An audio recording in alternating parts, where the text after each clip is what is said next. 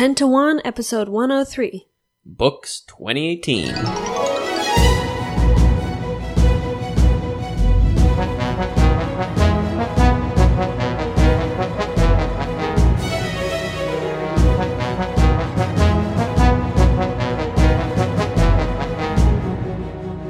Welcome to 10 to 1. The podcast where we make top 10 lists about everything. I'm Melissa Kozer. And I'm Brian Kozer, and we're back. Back from our vacation, Woohoo. back from our couple week break between podcasts, and back to talk about books. So I guess we're probably going to talk about our cruise in a future episode, right? So we don't really need Yeah, probably to, uh, on talk our. about that uh, tonight. Well, we could talk about the non board game aspects. Well, are we going to do a whole podcast about the cruise, or are we going to do a podcast? Or are we just going to talk about it on our board games podcast? Um, well, why don't we just talk a little bit about the non gaming aspects now? And we had a great time and we enjoyed ourselves and we relaxed. And then we'll talk about the gaming aspects on our upcoming episode. All right. Well, that was a good talk. I'm glad we could talk about it. I don't know, what else did you want to say? I went snorkeling for the first time. Yeah, that was fun. Yeah, pretty great. It was a good snorkeling, and Ate curried, goat for curried the first goat time is very good. in Jamaica. Mhm. If you ever go there, go to Donna's Caribbean Restaurant. In Falmouth, Jamaica, Yes, so good. and uh, you can probably you can probably find curried goat near you. I know you can here in Mobile. We're not exactly a cosmopolitan metropolis, so uh, yeah, I would recommend it. Yeah, but you did say that the real thing down in Jamaica was better than the the stuff made by Jamaican people here in America. Yeah, no, it was better. I think even the, even there though in Falmouth they said they imported it from imported some of their ingredients. Yeah, for whatever reason, it wasn't as good that day or something. So, uh, I think another highlight for me was uh, learning to dance the cha cha with you, Brian. that was great. Yeah, that was fun. All right, well, that's all the cruise talk. Let's get to books. Good thing we didn't make that into a full episode. Oh, well, if it were a full episode, I would have talked about it some more. Oh. But I'm ready to get to books. Okay. So let's get right to it. So, uh, why don't you tell us how do you feel overall about 2018? Because I have a definite feeling myself for the year. Well, I definitely read. I feel like I read fewer books. hmm Did you? Boy, how many did I read in 2017? Let me check real quick. Well, you can hit uh, see previous year on your year in books on Goodreads, Ta-da! where if you are not and you are a reader of books, you should be. Go make a user account at goodreads.com. You can add Melissa That was so friends. easy. Yeah. Wow. There you go. Oh, I read.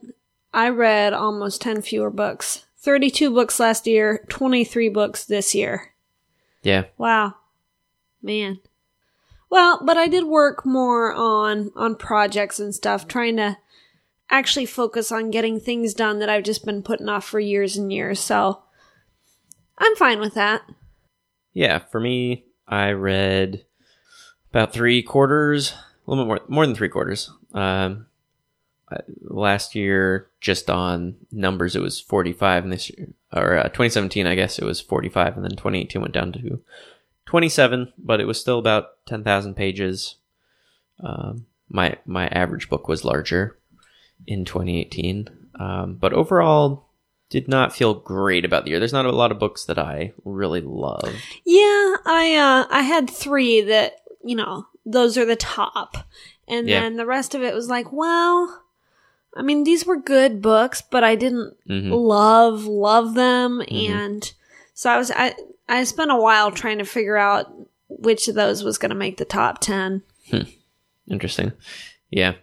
Yep, same here. Uh, so, anything else you want to do before we get into the lists? I mean, in spite of the fact that it was not as good a year, or maybe the highs weren't as high as the previous two years, there's still some good books that I read. So I'm, I'm still ready to talk about them. Yeah, same here. All right. So let's talk. Let's do your number ten. All right. My number 10 would have been higher, but for my my issues with the book, and I'll get into those in a minute. But it is based on a real life occurrence, and it's called The Terror by Dan Simmons. Uh, Yeah. So this is a book about an Arctic expedition, and they're trying to find the uh, I forget exactly what they call it, but it's like a pass through Northwest Passage. yeah, Northwest Passage. Thank you. And uh, they inevitably get uh, spoilers here. They uh, Wait, I don't want to hear spoilers. I'm gonna, I'm gonna read this book. but it's based on a true story. Yeah. Okay, well, they encounter ice and snow, and they have problems. Anyway, it feels very real. Um, and that's one of the things I liked about it. It was very, very nautical. And I like um, nautical. Oh yes, uh, it really makes you feel like you're living on this. I, I forget what century ship, um, but uh, one of those old sailing ships, uh, trying to you know uh, avoid scurvy and and eating out of canned rations and and tying the knots and everything. So it was uh it was really very realistic. You know, it's one of those enjoyable books where the author really knows what he's talking about. Okay. Now the reason, and it was a it was an excellent excellent plot with, uh, so so the the author takes a real event and uh, kind of makes his own fantastic tale surrounding it. Mm-hmm. Um, sort of filling in. Tim Powers. Uh, well, he's from what I understand from you, he's more like, uh, you know, taking real people and events and then uh, making up a fantastic tale. And I, I- know that sounds exactly like what this guy is doing here, Yep. but yours is more like sort of alternate history, whereas this guy is almost like he's filling in the gaps. Yeah. in no, that's history. what Tim Powers does. Oh, really? Okay. Yeah. His he, all the events are real events, and then he adds like behind the scenes. okay. Stuff and characters and supernatural things behind. the Right. Well, there's things that can't be explained in the real story. Yeah, yeah, And- yeah. Okay. And Yeah. so he's like trying to. Okay. All right. I guess Yeah, then. he calls them secret histories. Okay. So, sounds like Uh, a Tim Powers yeah. secret history. well, then me. this this Cool. book's right up your alley. Ooh, I can't wait. Um, nautical Tim Powers. I know. There you go. All, all the things I like. Uh, I did have uh, some issues with it. Like the only nod women get in this in this book is as sex items, and uh, that was just that was really disappointing. So uh, that was kind of my star, my reason for docking a star from this book. I, I mean, beyond that, it's a great book, but I just uh, women only show. There's only I think two women hmm uh, char- female characters in the book, like main female characters, and they're just sex items. So Was that historical or I don't know. is the author a misogynist? Probably both. I don't know. Because Maybe not. I like don't it know. in his other I, uh, books that I read. So, Okay, I don't know. I I haven't read the actual. I like I looked up some details about Yeah. this because uh, when I I found out it was a real story, um, it it looks like he kept pretty true to the main to the actual story, but I didn't find anything in there about uh, women Mhm. relating to the story. So I don't know if that's anything that he made up or actually was part of the the original story. But you know, beyond that, it's a really interesting book. Okay. Um, my favorite part, and this is this is probably the first book I've encountered of this. My favorite part part is actually somewhere right around the middle. That's where I felt that the book really reached its zenith, Mhm. and then um, after that, it was it was all just not near as exciting, and and you just have to read it so that you can understand what I'm talking about. But it's a great moment in the middle of the book. I listened to this on audiobook and that was wow, that was intense. So that's my number 10, The Terror by Dan Simmons. Cool. Yeah, I like Dan Simmons, so I'll, I will definitely be checking that one out. Maybe this year. My number ten is called Ty Cobb: A Terrible Beauty by Charles Leerhsen. Uh, Melissa, have you heard of Ty Cobb? I've heard the name. Okay. Do you know anything about Ty Cobb? Nope. Okay, so you don't know what context you've heard the name in? No, I don't Okay, remember. I'm actually surprised you've even heard of his name. Uh, I bet you've heard of names like Babe Ruth. Oh, okay. Baseball then. Yeah, I bet you've heard of Lou Gehrig. Yeah. Let's see. Uh, I'm trying to think of other famous baseball players from the period that you would possibly have heard. Um, that might be about it from for. Uh, I mean, there's not a whole lot of players from like the Right. 20s and 30s that non-baseball fans nowadays are going to have heard of. But uh, Ty Cobb is uh, definitely one of the best players that ever played. Uh, he his lifetime batting average is the highest of all time Wow. so definitely one of the best hitters. Uh, he played 21 years, uh, uh, sorry, 23 years, which is a pretty crazy longevity. And uh, he was an old fashioned kind of a baseball player, so he didn't hit a lot of home runs. He was more about you know stealing bases and and being smart and Cool. playing hard. Uh, he was uh, like there's a a, fam- a famous quote I guess about him. Ty Cobb could cause more excitement with a base on balls than Babe Ruth could with a grand slam. Uh, so he was a very popular player, and uh, he was the first player elected into the Baseball Hall of Fame. Wow. Uh, so he even I believe got more votes than Babe Ruth. Uh, so That's a shame because Babe Ruth is the one that everybody hears about, and yeah, Ty Cobb is much less Right. well known. Well, uh, one of the reasons, I mean, part of the reason is because Babe Ruth was a better baseball player. Um, he he is, I you know, probably the best of all time, or the the greatest of all time. Um, but uh, Ty Cobb is right up there. Uh, the reason uh, that, or part of the reason Ty Cobb's not as as famous, and uh, I guess the reason he's more infamous, if you have heard of him, if you're maybe a casual baseball fan, is because uh, he's known as racist and uh, just a mean, mean guy who tried to hurt people as he was playing baseball and tried to hurt people off the baseball field. And so he's kind of like the baseball boogeyman.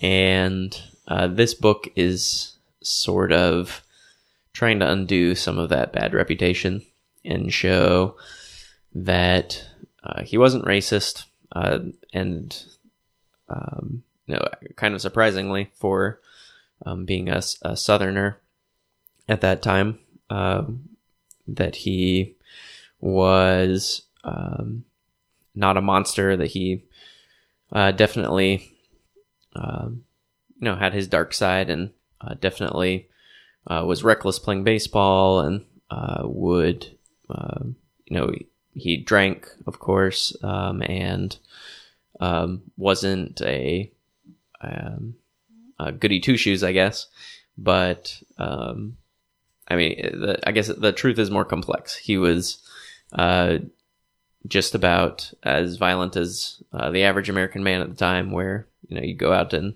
have a bare knuckle brawl in the street with uh, with a coworker. I guess that was pretty common um, for for some of these uh, in some of these cities, and um, I guess a lot of the blame for for his bad reputation is um, from a guy named Al Stump who wrote uh, books about him that uh, he just made up conversations, made up stories, Wow. just had errors and exaggerations. wow.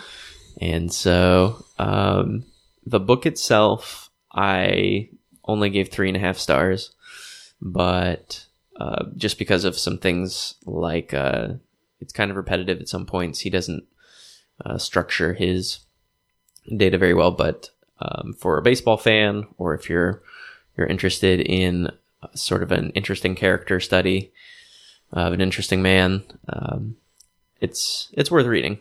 Or even just hearing the other side's argument Mhm. too. Right.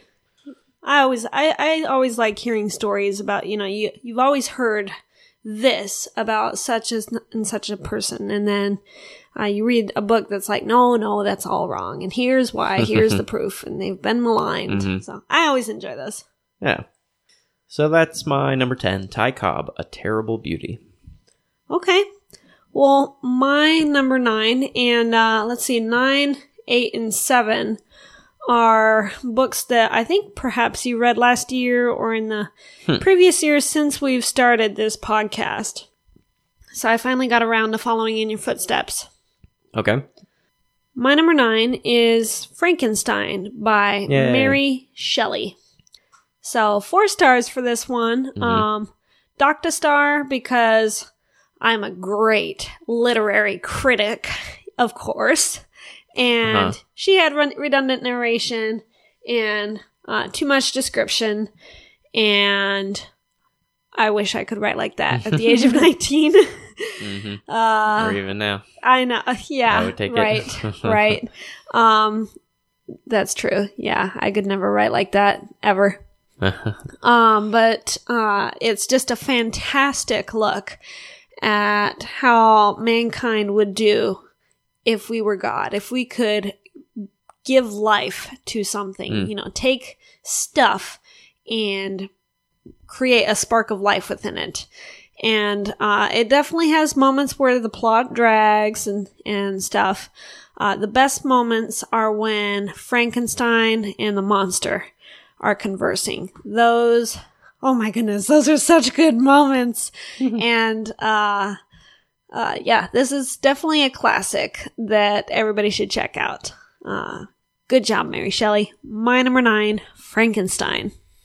Cool. Well, I'm glad you liked it. My might be a little bit low, but uh, we'll see what other books you put ahead of it. My number nine. Well, now, okay, I didn't rate these on greatest books ever. I rated them yeah, mostly that's on how we always do it. on uh enjoyment. Yeah. Okay. Um and then uh there's one coming up that's like uh, I think it's more important of a book, and so that's why it's higher. Hmm. Even though I didn't necessarily enjoy it like I did Frankenstein. All right. Oh, real quick, um, are we gonna try and guess each other's favorite? I guess at the end of the, or or not? Uh, we can. I don't think. I guess I would have to go look at, Okay, nah. at a list of your books. Yeah, let's not work tonight. uh, so maybe I'll maybe while you're talking about your next one, I'll I'll go pull it up and, and come up with a guess. Uh, let's see. So my number nine is My Man Jeeves by P.G. Wodehouse. It's a collection of the first Jeeves and Wooster short stories that Wodehouse wrote. I don't remember if we've talked about Wodehouse much on on the podcast, but he was a British humorist from the uh, turn of the 20th century, and um, or I think he was born around the turn of the. Uh, I don't even know when he was born. He was born in 1881, but he lived till 1975. So, uh, so, uh, yes, uh, very absurd humor. Uh, characters all get into silly situations, and it's a comedy of manners usually type thing, and all these ridiculous coincidences and uh, characters with really silly names, and uh, they're great fun. Great fun. Uh, very breezy reads, and uh, we watched a bunch of uh, show uh, that they've done, and have read a bunch of his stories. I think we'd heard most of these already, or or seen them adapted on the TV show, but still really enjoyed going through these, and gave the book four stars. So, uh, looking forward to reading more Jeeves and Wooster and more Wodehouse. Okay. So Yeah. that's Yeah, it was fun. Um, that was uh, an honorable mention for me. cool. That's my number nine, My Man Jeeves by P.G. Wodehouse. Yeah, it was a good book, and as all Wodehouse books are, uh, it just didn't have any stories that really stuck out to me. Sure. Right. My number eight was Surprised by Hope by N.T. Wright. And this was a really good book. I started it, whew, this was a beast of a book. I started it in like February and then finished it like six months later or something. I had to, I, I no, I finished it in uh, November, October or November. And it was one of those things where I was like, I am going to finish this book this year.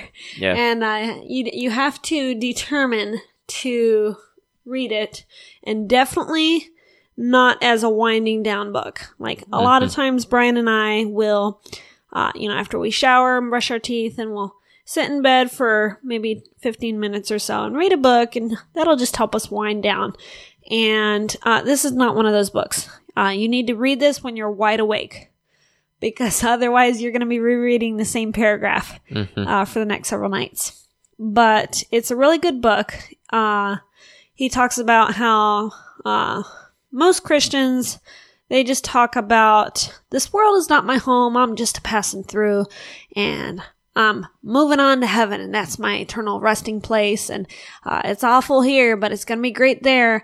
And it kind of creates this expectation of all the focus is on our far, our home in heaven and escapism, getting away from earth. And so, no matter how bad it gets here, just focus on the future. It's all going to be great up in heaven. Um, and his argument is uh, that, in a nutshell, uh, Jesus intends to come back to earth and transform it into the place where we will all live, the New Jerusalem. And so we need New to heaven and new earth. Yeah, exactly. Right. And so we need to be doing what we can to help bring in the new kingdom and uh, doing what we can now uh, to change our society, our families, ourselves, so that uh, we can honestly pray, Thy kingdom come, Thy will be done. And it's really good. Uh, um, it makes you evaluate, like, what are my, what are my fundamental core beliefs, and how does that impact my actions and uh, my reason for living?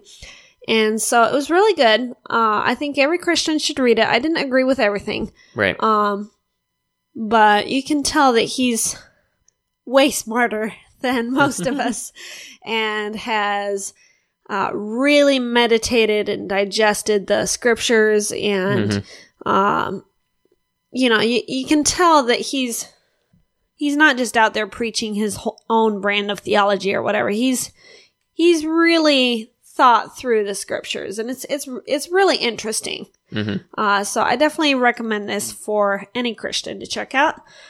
Surprised by Hope by N.T. Wright.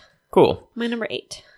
Cool, cool. Glad you liked it. Yeah, I wasn't sure what you would think about it, but uh I he's very he is very interesting where he sits with with his theology as an Anglican and um that that middle point I guess between uh, Catholicism and, and Protestant theology and um, I also think it's interesting that uh, I don't really know. I, I honestly don't really know too much about the Anglican Church, but I just um, uh, would have assumed that he would be um, more, I guess, uh, liberal theology, and I think uh, maybe his politics um, are are a little bit more uh, to the left, certainly of of American typical American um, or average American politics, but um, theologically, he is pretty conservative, actually, as far as Jesus bodily resurrected. Right, right. Um, Yeah, I'd say you know, Jesus overall- was God, and you know all of the orthodox Yeah. beliefs of Christianity, not uh, you know explaining away Yeah. miracles or or uh, Yeah, all things considered, I Bible, agreed with like him. that. So yeah, so he is he is very interesting. So I talked about it a couple years ago, and still recommend that you check him out as well. All right, so moving on to my number eight, and it was my classic of the year. Part of the reason that I was a little bit disappointed with the year is somehow I only read one classic, and uh, it was it was a big one. Uh, it's a history book. In fact, it's called The Histories by the father of history, Wow. Herodotus. You like that this this that much? Yeah, I mean it's a classic. Um, I had to put it. Obviously, I had to put it above, you know, a book about Ty Cobb or uh, Jeeves and Wooster short stories or, or some of my other books. But uh, yeah, it's not a fun read, I would say. But uh, there's definitely a lot of interesting things. It's uh, Herodotus going through uh, the uh, Persian Wars, so Greece versus Persia, and you've got such famous moments as the Battle of Marathon, and uh, you've got the Battle of Salamis, and you've got uh, some people you might have heard of, like Leonidas leading the Spartan, the 300 Spartans to their glorious deaths against the large Persian army to try and slow them down. And you've got uh, the Athenians, and they're starting to um, get into democracy. And uh, the Persian kings you've probably heard of from the Bible, like uh, Xerxes and Darius and uh, Cyrus the Great. And so, uh, yeah, it's pretty interesting to uh, see some of those big things in history. Of course, very important. Uh, would have uh, completely changed how the world had turned out if if Greece had not um, uh, won those wars against the Persians. Would have uh, probably, well, obviously, Western civilization is kind of built on on what Greece did, Greece and Rome. So uh, that would have been completely different. So that's interesting to see. And then, um, you know, it's just some of the fun little stories that Herodotus puts in. He puts a lot of color in. Uh, he puts in, um, you know, really goofy things that probably he didn't believe even himself, like talking about giant ants in India that dig up gold and some things like that. Um, but um, also putting in some some interesting and fun stories and some kind of uh, horrific stories. um, like for example, well, I won't tell you any horrific stories. Uh, listeners, you can you can email me if you want to hear a horrific story. but uh, you know, just some fun little vig- vignettes, and uh, then uh, just uh, observations that he made, like uh, one that sticks out in my mind is he pointed out that the Egyptians had uh, specialty doctors, so they might have like a foot doctor and a, a head doctor, things like that. And uh, you know, I thought that that was a more modern thing that uh, you know it was you know, in America a couple hundred years ago. You had, or even a hundred years ago, right? Yeah. Like family doctor, just kind of a general practitioner and we only more recently had uh, have people uh, specializing in different fields, and uh, so that's something that's been around for a while. So nothing new under the sun.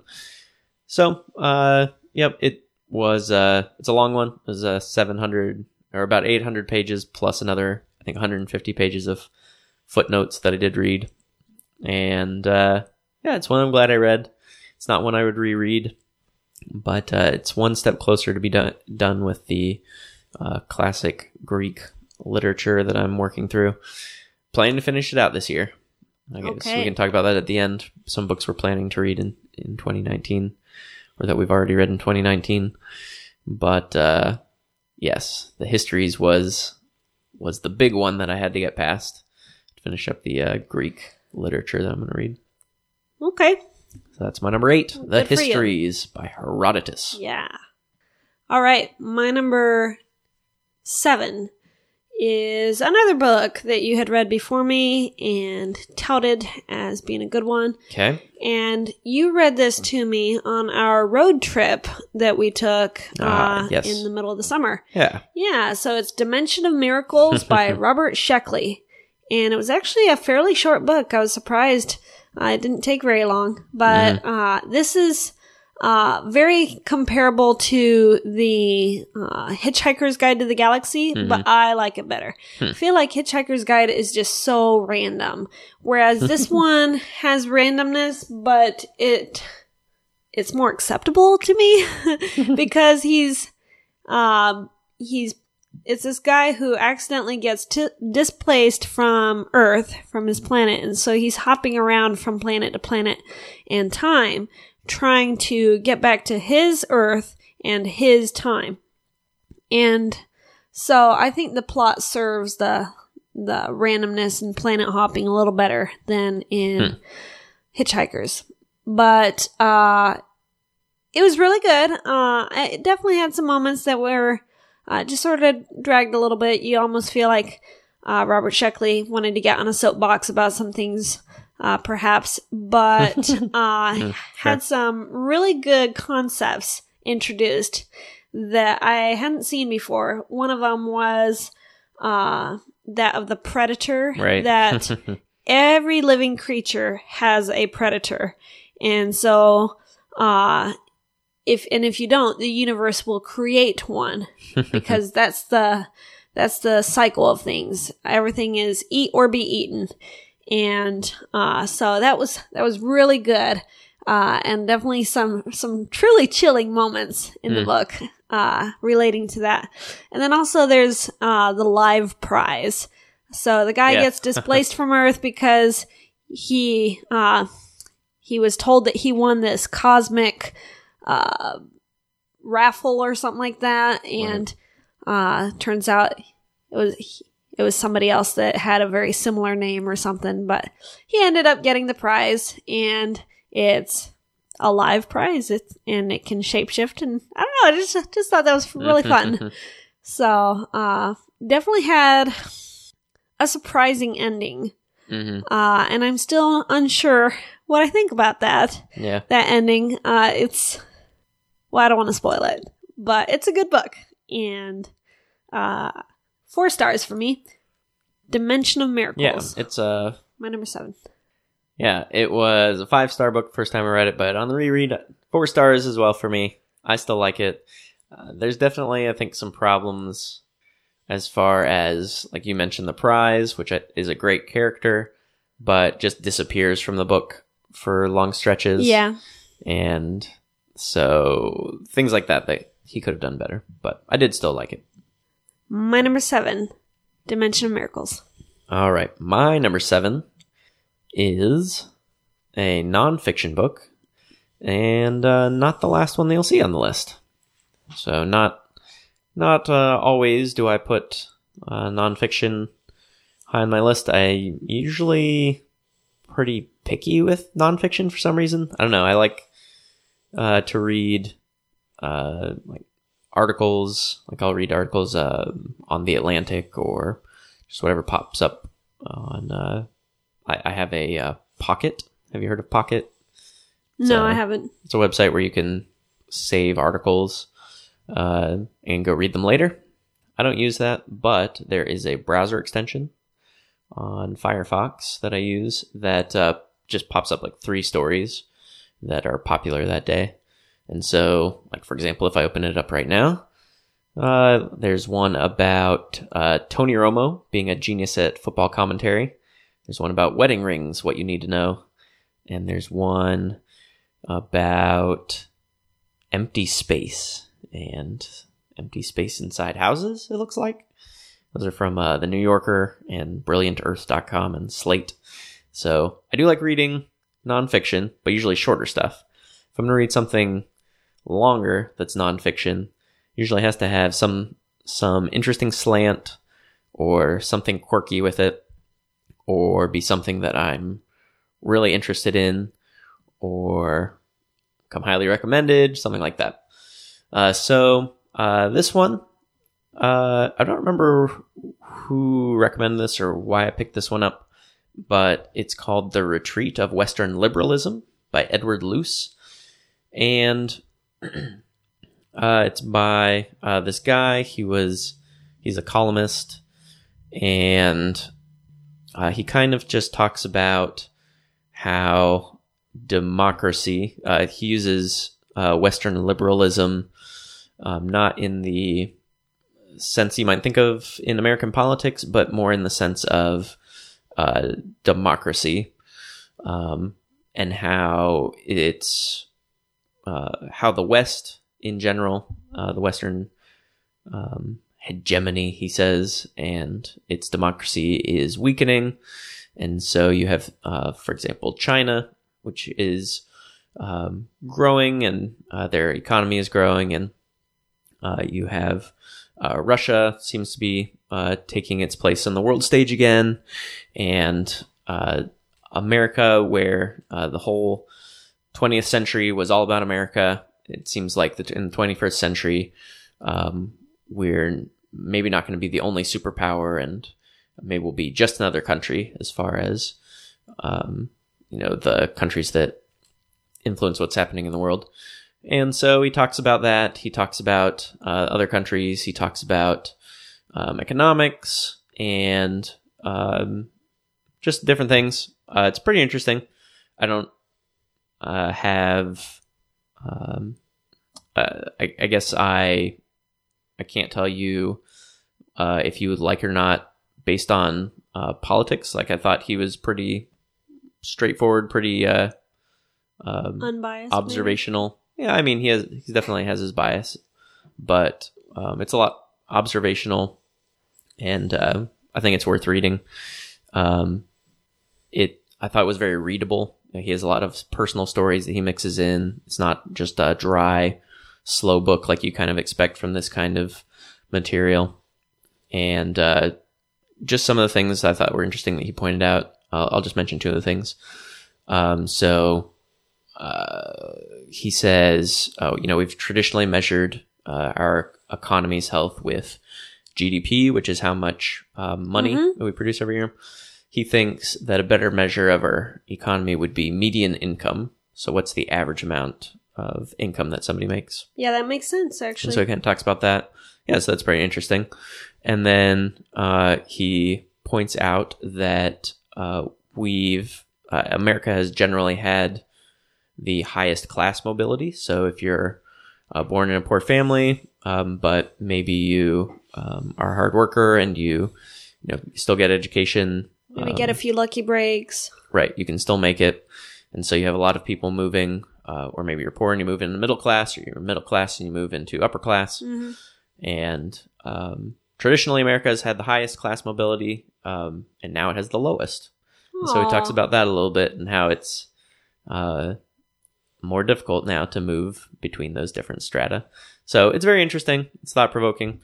Um, I I definitely would recommend it. Uh, go give it a read and uh, let me know what you think. I, you can go read uh, more reviews from people that are a lot more, uh, I guess, politically charged. Maybe I would put it than I am.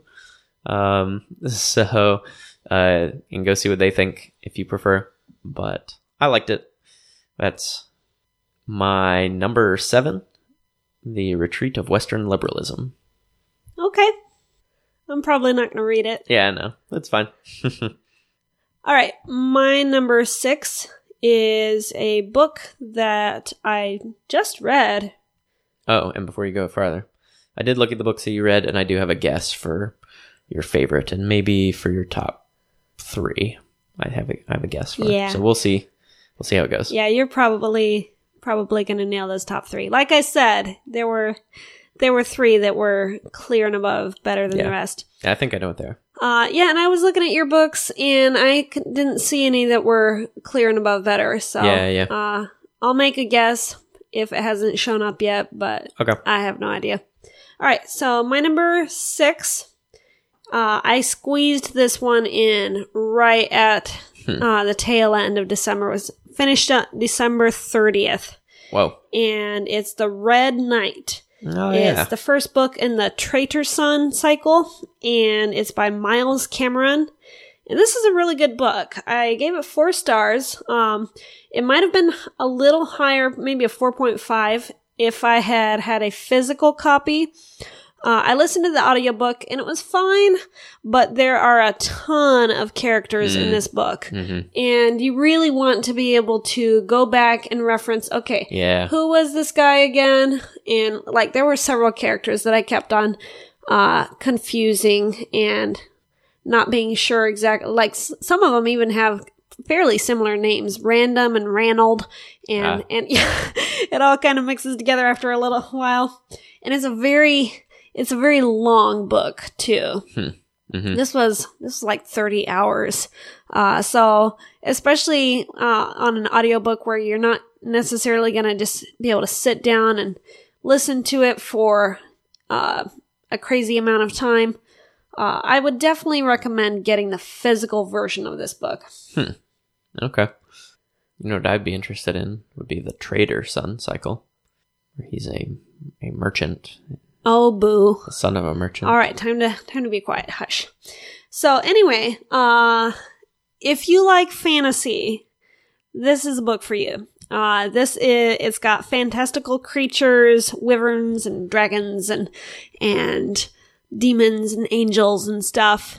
It's got magical powers, it's got epic battles and uh it's just as with the terror you you know that Dan Simmons knows all about the world of of sailing ships. hmm Well, with this guy, with this book, you know that Miles Cameron knows all about the world of of knights. Hmm. and what it was like to wear all that armor and how it all worked together or sometimes didn't work and what you know what they would do to make it work.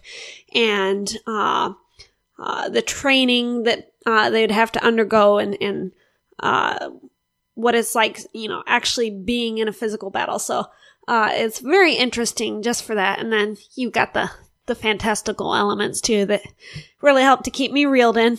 Uh, and it's just it's a really good plot that just thickened at the end, actually, because we got to what I would have considered the end, and then I Mhm. saw that there were still like two or three hours left in the audiobook. I was like, what?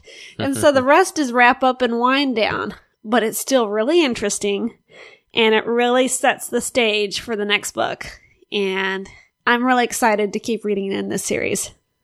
Cool.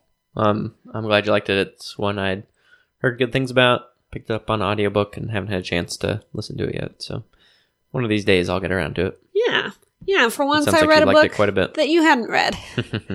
so that is my number six, The Red Knight. All right. K N I G H T. Right. Okay. My number, what are we on? Six? My number six is a book that's very odd. and it's definitely one of the oddest books I've ever read.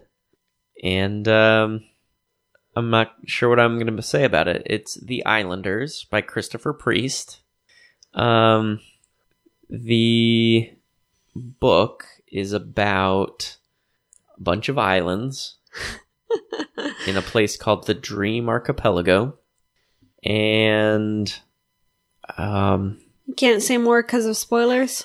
I mean it's hard to it's just a very odd book. So each uh let's see. Did you read Invisible Cities? No, I haven't.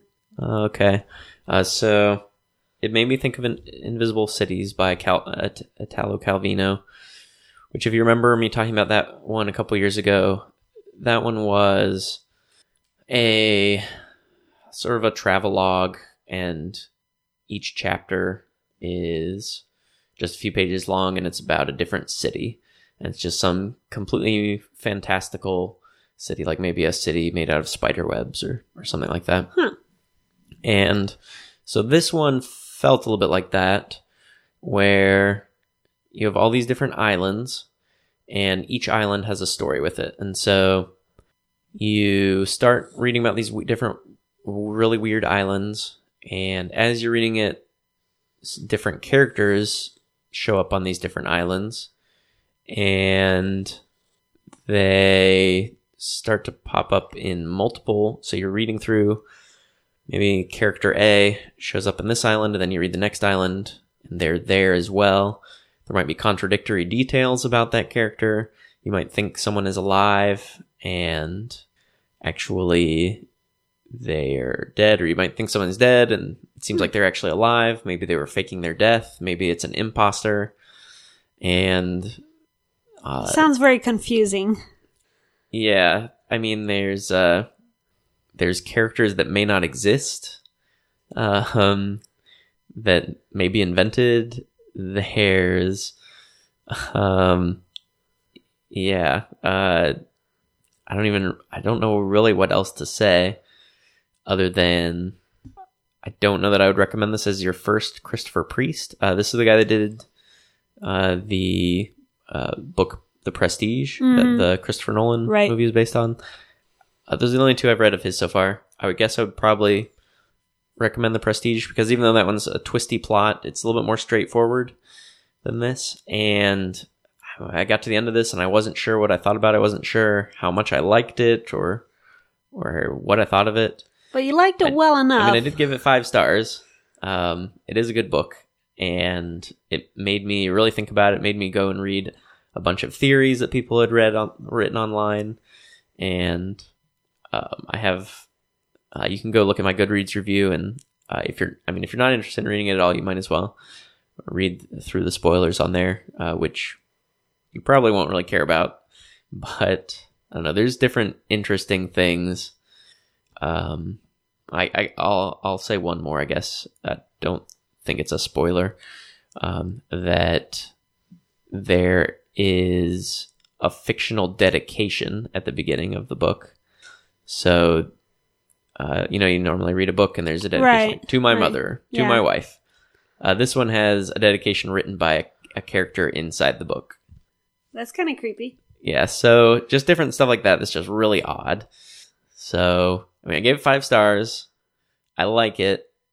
Uh, I I don't know how I, if I could recommend it to someone. So it's kind of a weird place to be in, but that's where I am. Okay. Well, that's my number six. Hooray for 2018 and bugs. That's The Islanders by Christopher Priest. Okay. Just, it was a symbol of the year. It was a weird year for books. Yeah, yeah. Um, so all the previous books before this one have been four stars. Uh, but now my number five, we're getting into a four and a half star. Moving up, and after that, it's five stars. So my number five is a Discworld book by Terry Pratchett. Do you want to guess which one? Uh, I'm We, we read a two- bunch. We yeah, read I'm like assuming two of them are on here. I'm guessing that this is the fifth elephant. Nope, it's not. Although that is an honorable mention. Um, that was a really good one. But since we read so many uh, Discworld books, Yeah, and I love Discworld, and I could easily make my whole list be Discworld, I was like, okay, let's let's try and get some variety here on the list. So I culled that one. Spoilers, but I'm pretty sure you already knew that the other one was making it. But this one is uh, making money. I actually forgot we read this one in Oh, yeah. 2018. I, I skimmed past it on your list. So. Yeah. So you had read this one uh, Yeah. before I did, Yep. and then you read it aloud to me, and it's not quite as perfect as Going Postal. right. Uh, that one you just can't improve upon it. You can't Yeah. outshine it. uh, but it's still Moist von Lipwig, and Right. uh, anytime that he's flying, he doesn't know how he's gonna get out of a fix, but he's just gonna he's gonna smile his best con man smile, give you a firm handshake, and look you in the eye, and he's gonna talk his way out of it somehow. Those are the moments that just sing, and they definitely Yep. are in this book, and so had to put it on the list. My number five. yeah, since I had forgotten about I, I had forgotten about this one, but I would also rank them in the same order that you're going to be ranking them. Fifth elephant would be third, second would be making money, and first would be uh, maybe one we'll talk about in a little bit. Oh yeah. All right, so that But was. all were rereads for me, so none will be on my list. Aw, that's so sad. Oh well. at least, at least I can honor them Yeah, on my list. yeah, but no, fi- uh, I like this one better. So I I had initially read them, I think back to back, and so I was disappointed by making money because it wasn't as good as going Right. postal. But then knowing that going in this time, I was free to just enjoy it. And, Yeah. uh, yeah, it's a five star for me. Yeah. I, it's one of it's still one of the best Terry Pratchett. Still a top ten. Oh probably. yeah, absolutely. Yeah, it's only it's only down half a star because I Mm-hmm. was comparing it to Going Postal. This is is a, it's a five star book, and I probably should upgrade it to that. All right, my number five, making money. Right. Well done. All right. My number five is another nonfiction book and one that you're not going to be interested in. Probably most of our listeners will not either. It's called Web Typography, a handbook for designing beautiful and effective responsive typography by Oh my Richard Rutter. I'm falling asleep through that title. and so, uh, yeah, t- so typography. So it's about typefaces. It's about fonts. It's about how to use them. You know, when to use uh, certain different types of fonts, when to, um, you know, use bold and italics is a, a very simple example of, of the kind of thing that would be in this book. So you're saying that people should read this then? Because most people don't know Yeah. when they Uh, should use bold and italics. Right. Um, most people don't need to read a 300 page book about it. I know. You can go uh, Google if you don't. I If you want some basic uh, typography I'm or saying something about it should be required reading for people. Sure. Uh, and in fact, I would say uh, for someone that's even mildly interested, um, practicaltypography.com is a really good resource and a quick read as well.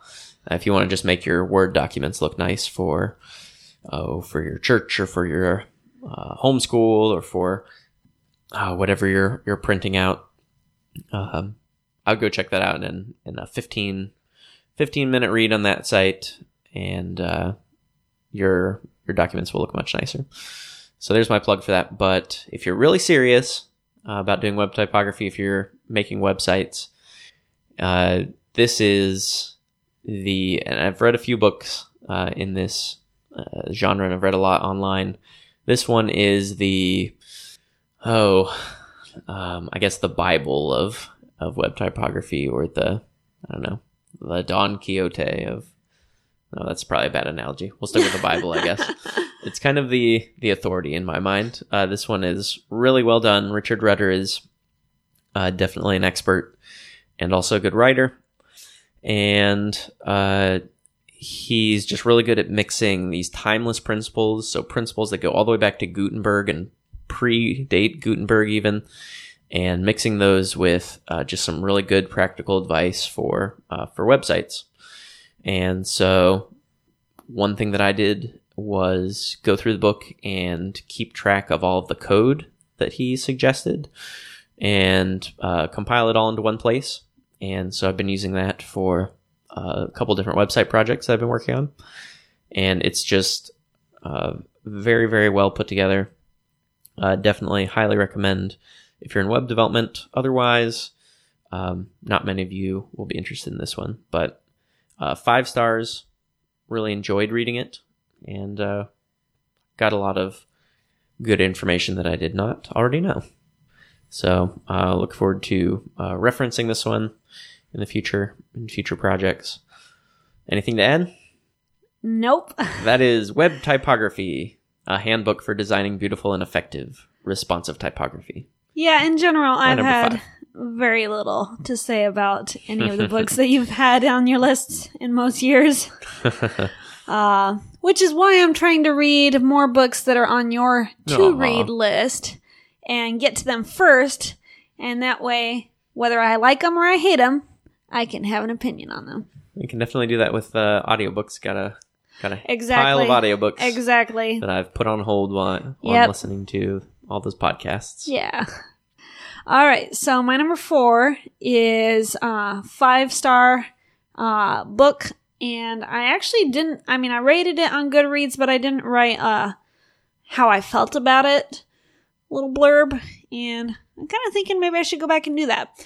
Uh, it is Neverwhere by Neil Gaiman. Okay. So Neil Gaiman's kind of a hit and miss author for me, Hmm. but this is a slam dunk, home run, out of the ballpark kind of book.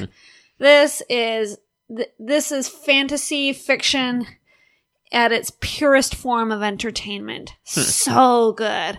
So you have this ordinary, uh, very ordinary character, Richard Mayhew, and he's going about his boring life and he likes it. He likes his boring life. He likes to have everything on time and and everything in its place. Mhm. Uh not quite a monk type character, but uh sort of along those lines. And so um anyway, an occurrence happens uh and it it, it just by nature of him being in the vicinity and his his kindness in off in offering assistance uh, that transforms his whole world suddenly he is in this whole uh, underworld uh, where all the people who have fallen through the cracks, who have been forgotten, left uh, unnoticed, is kind of how Neil Gaiman puts it.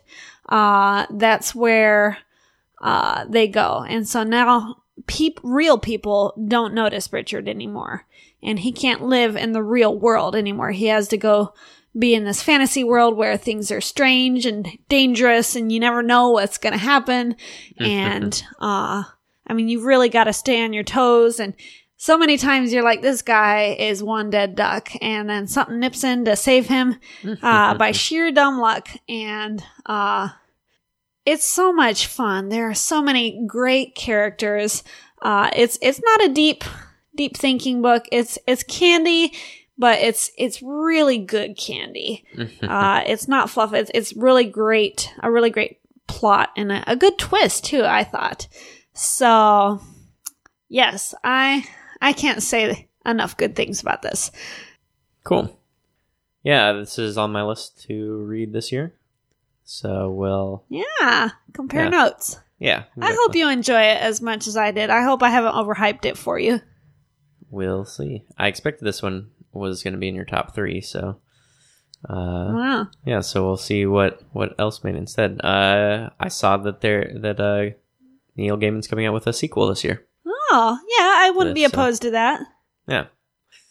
Although now at the I listened to this on audiobook and it had kind of a chapter afterwards, sort of a, a short story afterwards that Okay. uh, sort of does a little side note about this one character who's really great in the book.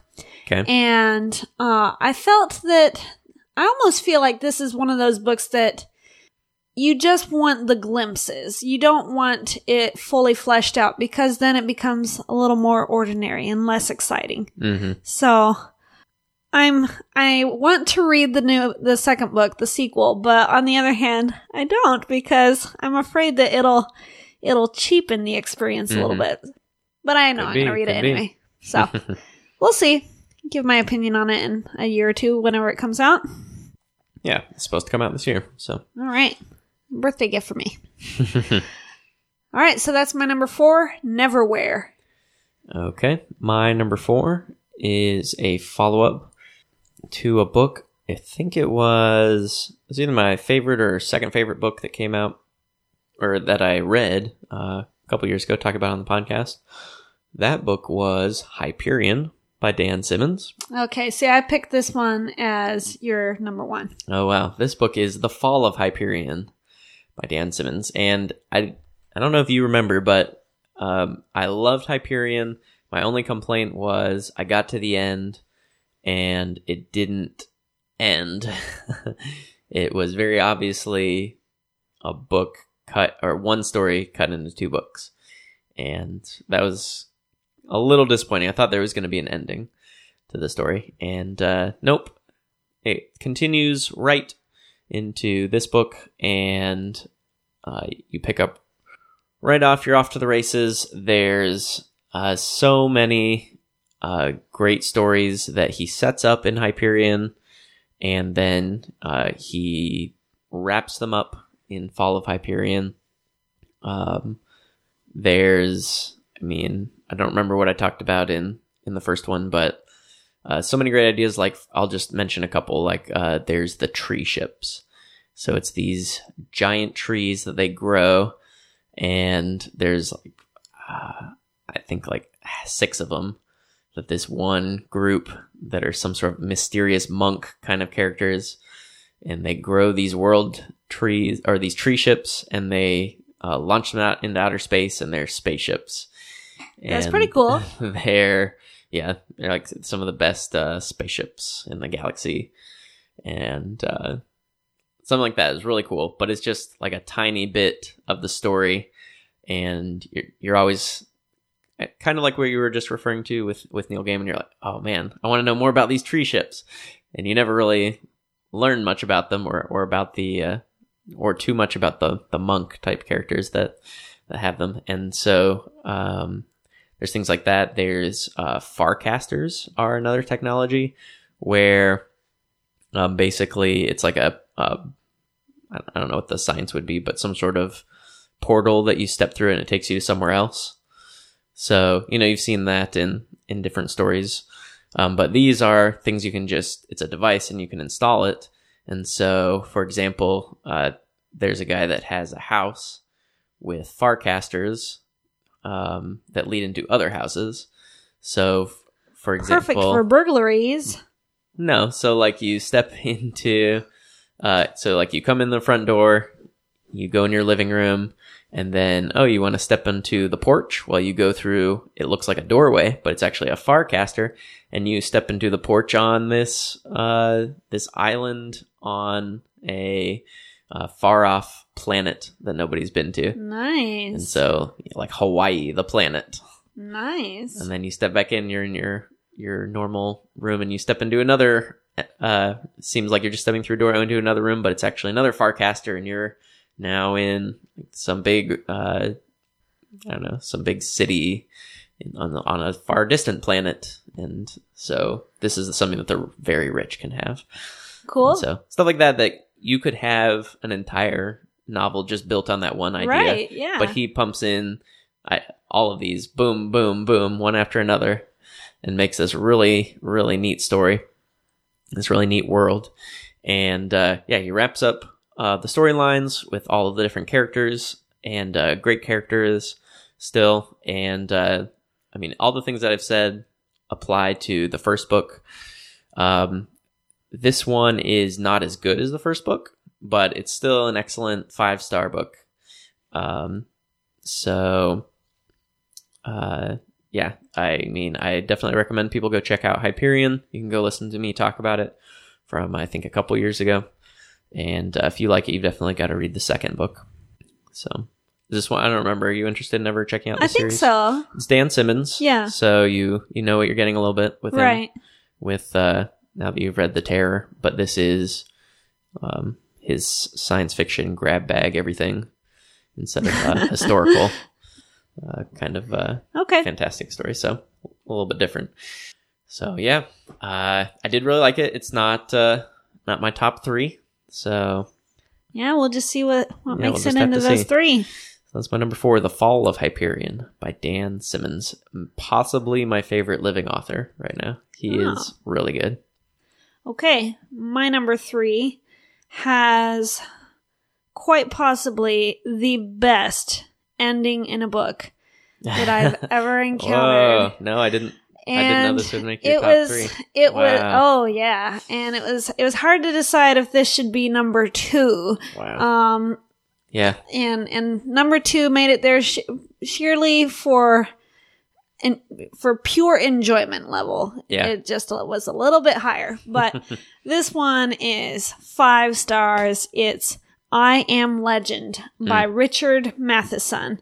Yeah. he's done several twilight zone episodes Mhm. and in fact if you listen to our twilight zone uh podcast Yep. uh his name came up favorites uh, yes Yep. yeah, so he is very good at constructing a story, uh, especially with with twists and stuff. And Mm-hmm. Yep. um, this is a story about a man who uh, becomes the lone survivor, to his knowledge, of the vampire apocalypse or whatever. As far as he know, everybody else has been turned into vampires, and it's a really fascinating story about you know how does he survive what's it like you know being all alone and uh it's not really a scary story. It's not a horror novel. I don't Mm-mm. like there were a few thrilling moments but Mm. nothing where i was like okay i'm gonna have to uh spend some time reading the bible to help me not feel afraid anymore or whatever. So um so nothing like that. Yeah. Uh, so don't let this, don't let the fact that it's about vampires put you off. This is a, a great book. Uh, it's got parts where he's, um, he decides just out of curiosity, well, let's, let's examine what's, what's causing it, the vampire phenomenon. And, uh, he goes into trying to figure out why does, uh, why does a crucifix work? And, uh, uh, you know, garlic and Mhm. and all these things that are, you know, traditionally have been used to repel vampires. Mhm. And so that was really interesting, the author's take on possible scientific explanations. Uh, and then the ending is just beautiful. And you have to read the entire book in order for it to uh, come into its own. But uh, wow, that's just. I, I'm gonna say that's the best ending I've ever read in a book. Whoa. Yeah, That's I've never had anything else very high where praise. where I got to the end and like my my mind was blown. Wow. Yeah. Not not like that. So that's my number 3. I am it- yeah. Yeah. Sorry. Say what you want about it. yeah, this is one I think I think I might have even only given it four stars when I first reviewed it. For shame. but it definitely has stuck in my mind and it's definitely one I want to revisit. Um, and uh, yeah, I hope you're not overselling the ending. It is a good ending. Um, it is one of my favorite endings as well, which isn't going to help uh, you overselling it. But try not to go into it if you're going to go read it uh, expecting. I, I don't know. Try and lower your expectations, I guess. okay, um, yeah. I'm sorry. No, that, no, it's fine. I mean, like I said, it's one of my favorite endings too. I think it is um, It's brilliant. very, very well done, and maybe we can have a spoiler section after the uh, after the stinger or as part of the stinger uh, to talk about it a little bit. But uh, yeah, don't expect a, a rip roaring Yeah, no, it's not that uh, kind zo- of an zombie ending. apocalypse Yeah. um, vampire book. It's mostly about a man and Trying to cope with it. uh, his loneliness. Yeah. Yeah. it's about about that. So Yeah. No, it's not not the kind of ending where, you know, he's going out with guns blazing or something like that. Um so just don't uh don't I, I don't want to say anymore. My number three, I am legend. all right, my number three is the longest book that I read this year. Uh, eleven hundred fifty-three pages, and I I know I've talked about my sci-fi Christian re-listen project where I'm listening to all the episodes, all the old episodes, and coming up with uh, notes for each one. Well, when they, I've looked ahead, and for books or movies that they review uh, that I'm interested in reading at some point, I'm going ahead and reading those or watching those so that when I get to the podcast, I can listen to that and, and not be spoiled. So, this book is one of those uh, that that's why I chose to read it this year. It's by Stephen King, and it's one of the. Uh, so I talked about the Gunslinger last year, I think it was, and um, I haven't read any more in that series, but I'm planning to read that series. This is the only book outside that series uh, by Stephen King uh, that I'm planning to read. It is The Stand, and the setup is great. It's uh, the you were just talking about uh, vampire apocalypse, which th- that predates the the zombie apocalypse kind of stories, but it's basically a zombie apocalypse, but with vampires. This is the pandemic that ends the world, and it uh, you know kills off ninety nine percent of the population, and so uh, it is pretty epic. It f- focuses on characters all across the United States, and so um, you know the United States is a uh, I mean, it, it goes through the the start of the the virus, and you know you're hundreds of pages in by the time you get to this point. But eventually, it's uh, you know there's just cars abandoned on the road, empty houses everywhere, empty cities, and uh, you're following all these different characters as they try and pick up the pieces. And um, there's uh, let's see, I guess I'll say that there are good characters that you'll like, and they uh, eventually gather together. And there's also uh, pretty, some pretty evil characters that you follow, and they also are gathered together. Um, and then uh, the stand of the title is uh, the uh, good has to take a stand against evil, and so uh, it's it's epic. It's sprawling. I mean, it's a uh, almost twelve hundred pages uh, following these characters, and uh, it really gets your imagination churning. Of oh man, wh- what would that situation be like? Of um, just you know, what if Mobile was completely abandoned and there's you know two people in the city or something like that? You know what what would that be like? And you know what how would we you know what what would still work? You know this was before uh, internet, so um, that was a little bit different. Um, but you know obviously things like that are gonna stop working pretty quickly. And so what can be preserved and what can be what's gonna have to be rebuilt and uh, really interesting from that perspective. And then um, a uh, pretty, I don't want to say traditional, but uh, it's you know it's good versus evil. Uh, I think Stephen King said he wanted to write like an American Lord of the Rings, and you can definitely see that in some points where, um, you know, it's a book where the characters are traveling a lot, and there's uh, fellowships, you might say, of different characters and uh, good versus evil, as I've been saying. And so, uh, yeah, I, um, I really liked it. I did not care for the horror uh, stuff. I mean, he is a horror writer. There's definitely some some horrific elements that I definitely could have done without. Um, this isn't a book I would reread, but um, yeah, the setting is really captivating uh, with this dark, mysterious America, and um, yeah, I I'm still not planning to read anything else other than finishing the Dark Tower series, but I am really glad that I I read this one.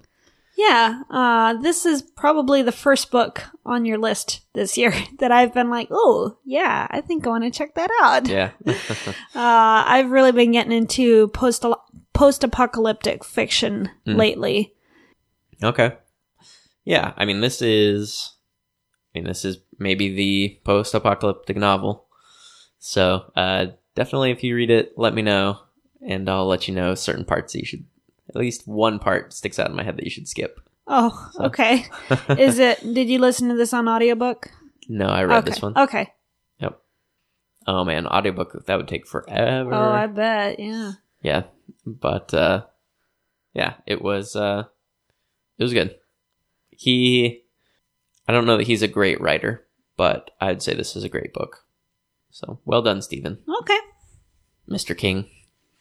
So that's my number three, The Stand. Viewer discretion advised. Okay. All right. Well, I think you know my top two and their order. I think I do. Yeah. So my number two is the other Discworld Yeah. book that you knew was going to make oh, this Oh, yeah. list. And so I didn't put Fifth Elephant on the list because it's another, it's a um, City Watch and Sam Vimes book. Yeah. And it was That's fine. really good. I thought it was, well, let's see, I think I gave it five stars. Nice. Really enjoyed it. But the sequel to that one, Night Watch, Yeah. was amazing. And Yeah. so I was like, okay, I, I don't, I don't want to flood my list with Terry Pratchett. So I chose uh, to just have Night Watch on here. And this is, you were talking about a top 10 Discworld. This is definitely in the top 10. Oh yeah. Uh, and in, in fact, we'll have to do a list of that at some point Yeah. once we've read them all. This is just, it's amazing. You've seen the journey that Sam Vimes has Mhm. taken from the very beginning, back when he was just this drunk cop. and like your first introduction to him is he's laying in the gutter on a rainy night, drunk. And uh, then you see him slowly start to turn into a, a upstanding moral code, hard bitten guy, uh, but who like who knows when to bend the rules a little bit. Who knows Mhm. when it's okay to, to kind of look the other way, and he's uh, he knows when to grant mercy and stuff. So I mean, he's he's perfect. He's so good. Such a great character. And in this, he comes across his great nemesis, the Joker to his Batman. Yep. And there's time travel in the book, and there's all this, you know, if, you know, what am I, am I causing the events that I remember? hmm uh, and actually I don't remember this, and what do I do now, and so forth. So, uh, ah, it's such a good, good book. It made Yep. me want to reread the whole Watch, City Watch books Yeah. all over again, so I could just start again. What, uh, watching Sam Vimes progress. Now that I know where he's gonna arrive at, hmm uh, I want to start at the beginning again. So, this was amazing. And I see why it's your favorite. It is my favorite. Yeah, this is why I've been wanting to read the uh, City Watch books and why I keep picking those so we could get to this book and we could read this one. Because this one is so good. Like you're saying, so many good just plot elements. It's such a good plot. The uh, characters in it are really great, and it's fun to see characters that you're familiar with and some of their uh, kind of origin stories for some of them Right. and seeing them as their younger versions. And it's, I think, the most emotional Uh-huh. uh, and touching of the of the books. Some of the uh, most bittersweet moments. Some really thrilling in the books. moments too. Yeah, um, when uh, when Carcer like discovers uh, some things about the past, and he's like, Mhm. "Well, well, well." haha." right. Yep. And uh, I mean, some of his. Uh, so he always has his uh, his parody uh, that he does. This one is kind of a parody of uh, Les Miserables. Mhm. It has some similarities to that, which I haven't read or, or seen the movie, so I did not catch those, but uh, those are there. And then uh, just the, I guess, pol- kind of political commentary that he puts in is also uh, fitting, I think, in this book. So uh, just, yeah, this is, I think this is the best thing Pratchett ever did, and I don't even think it's necessarily close. I know. Oh, and and there were some good Vetinari moments too, Yep. yep. especially It's the- at the end. got Vimes and Vetinari. Yep. And man, yeah. Such a great book. Yeah, my number two, Night Watch. Nice. All right, my number two is by Ray Bradbury, one of my favorite authors. and it's called The Martian Chronicles. And if you have not read Ray Bradbury, I think this is what I would hand to you and say, uh, read this first. It is a book which feels like a collection of short stories. Um, it's um, the story of the colonization of Mars, but it's and so there is a progression. Um, as you know, the first stories are about people going to Mars, then the next stories are about people on Mars, and there is that progression, but most of the stories are pretty self contained. So it reads more like a collection of short stories. And each one can be wildly different in, in feel. So uh, you'll have some that are humorous, you'll have some that are very sad, um, very uh, melancholic. You have some that are, uh, they feel like Twilight Zone episodes and some that are very tragic. And uh, yeah, it's I mean, it's a story about the future, but um, as as I've seen with um, with his other books, he he was a very seems like he was very nostalgic. Um, he looked back on the past uh, wistfully, and um, that really comes out even in these stories about the future that he wrote. So I'm not going to tell you about any of the specific stories. Um, I think uh, you should definitely definitely go pick this up.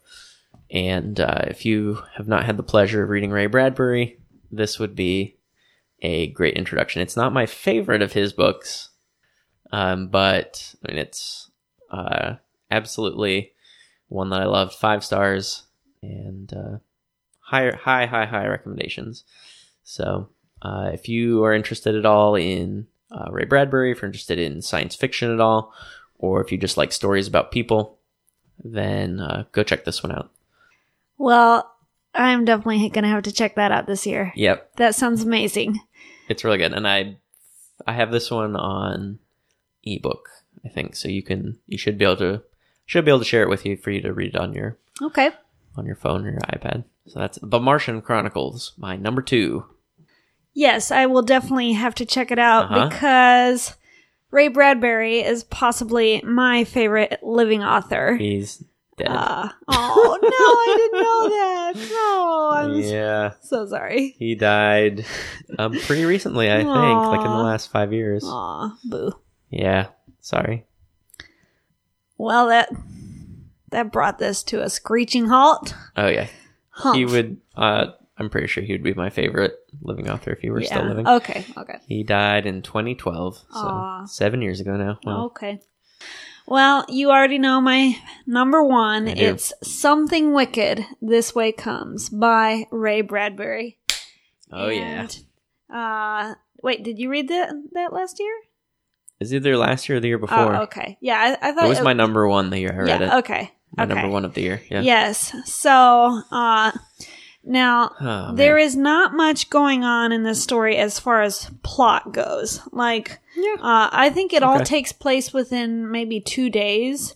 Okay. Um, so there's there's not a lot as far as story, but if I had a magic lamp and the genie came out and I could have just one wish, uh, probably my first thought would be, I'd like to write a book as beautiful as this one. wow. Yeah. This this is just it's poetry hmm without actually the rhyming scheme or whatever. um, it's the most beautiful language. Uh, it's got, uh, I mean, I, I said there wasn't much of a plot, but it's a really good plot. Like there's, there's, Right. You meant it's yeah, not a long. yeah, it's not a long narrative, plot. Right. but, but it's a really good plot. And, uh, I think the characters are very relatable.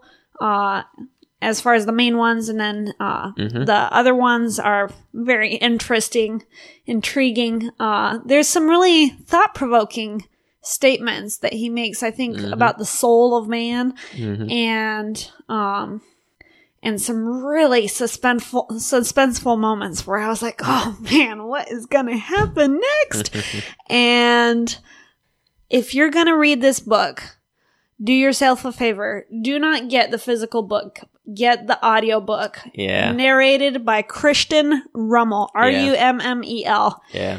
He is amazing. He's a master good? storyteller. His voice, is, just for the narration, Mm-hmm. is perfect. It's so sonorous and and deep and rolling. Mm-hmm. And then uh, he does the voices perfectly. Like you can't I'm- imagine any other voice for that character Yeah.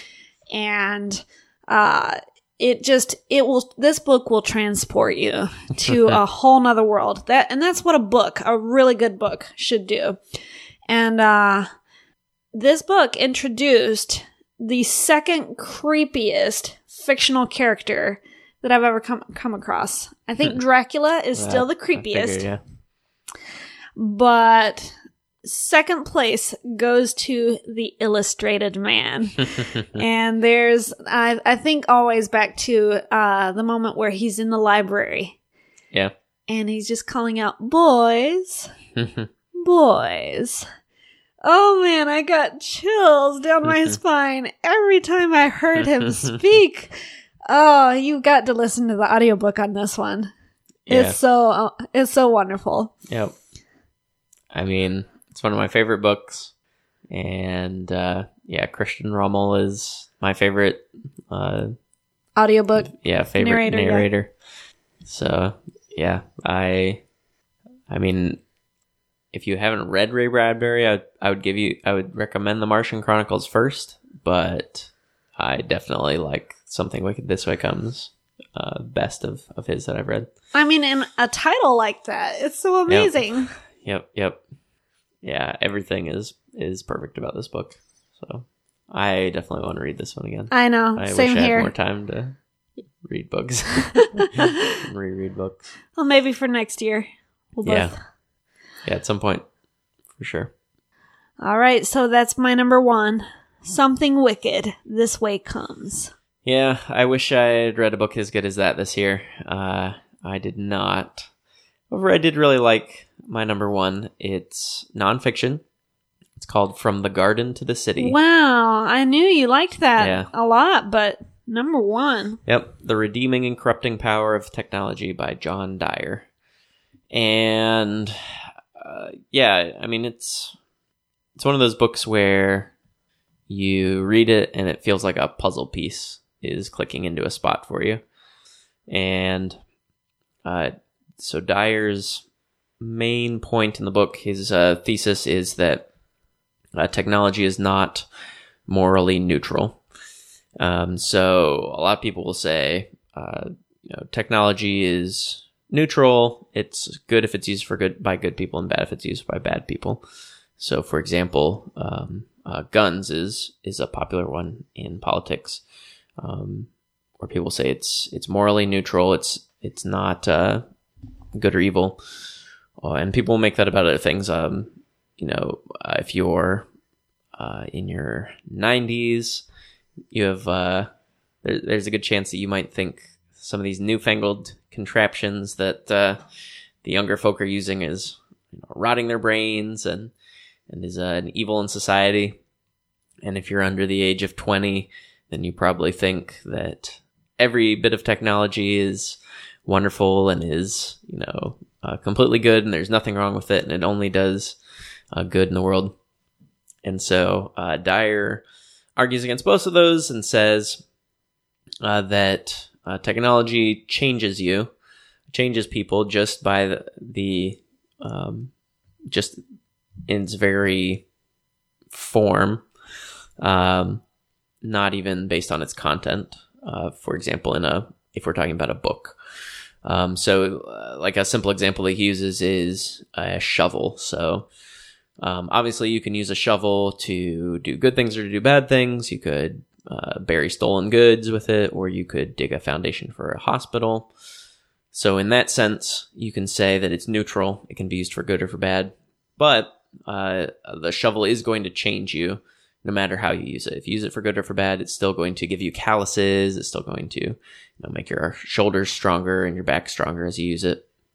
And so, his basic case is that since it's transformational, it's that makes it not neutral. Um, so he also goes on and says things like, um, if you're a person that reads books, um, your mind is going to be uh, a certain way, and if you're a person that reads, uh, say, uh, Twitter online, then your mind is going to be a certain way. So it doesn't matter if maybe you're reading books, um, you know, you're reading, uh, I don't know, good or bad material, we'll just say, on in your books or on Twitter, you're reading good or bad material.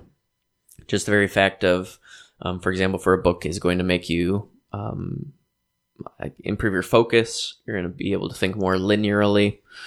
Um, if you read more short form things like on Twitter, maybe your mind is um, able to multitask more. You're able to uh, connect information differently. Um, so basically, he says each time we have a new technology, we need to consider how it's going to affect us, and not just not just assume it's going to be evil because it's new and therefore is is uh, you know destroying society, and not just good because it's new and going to improve things without having any negative effects.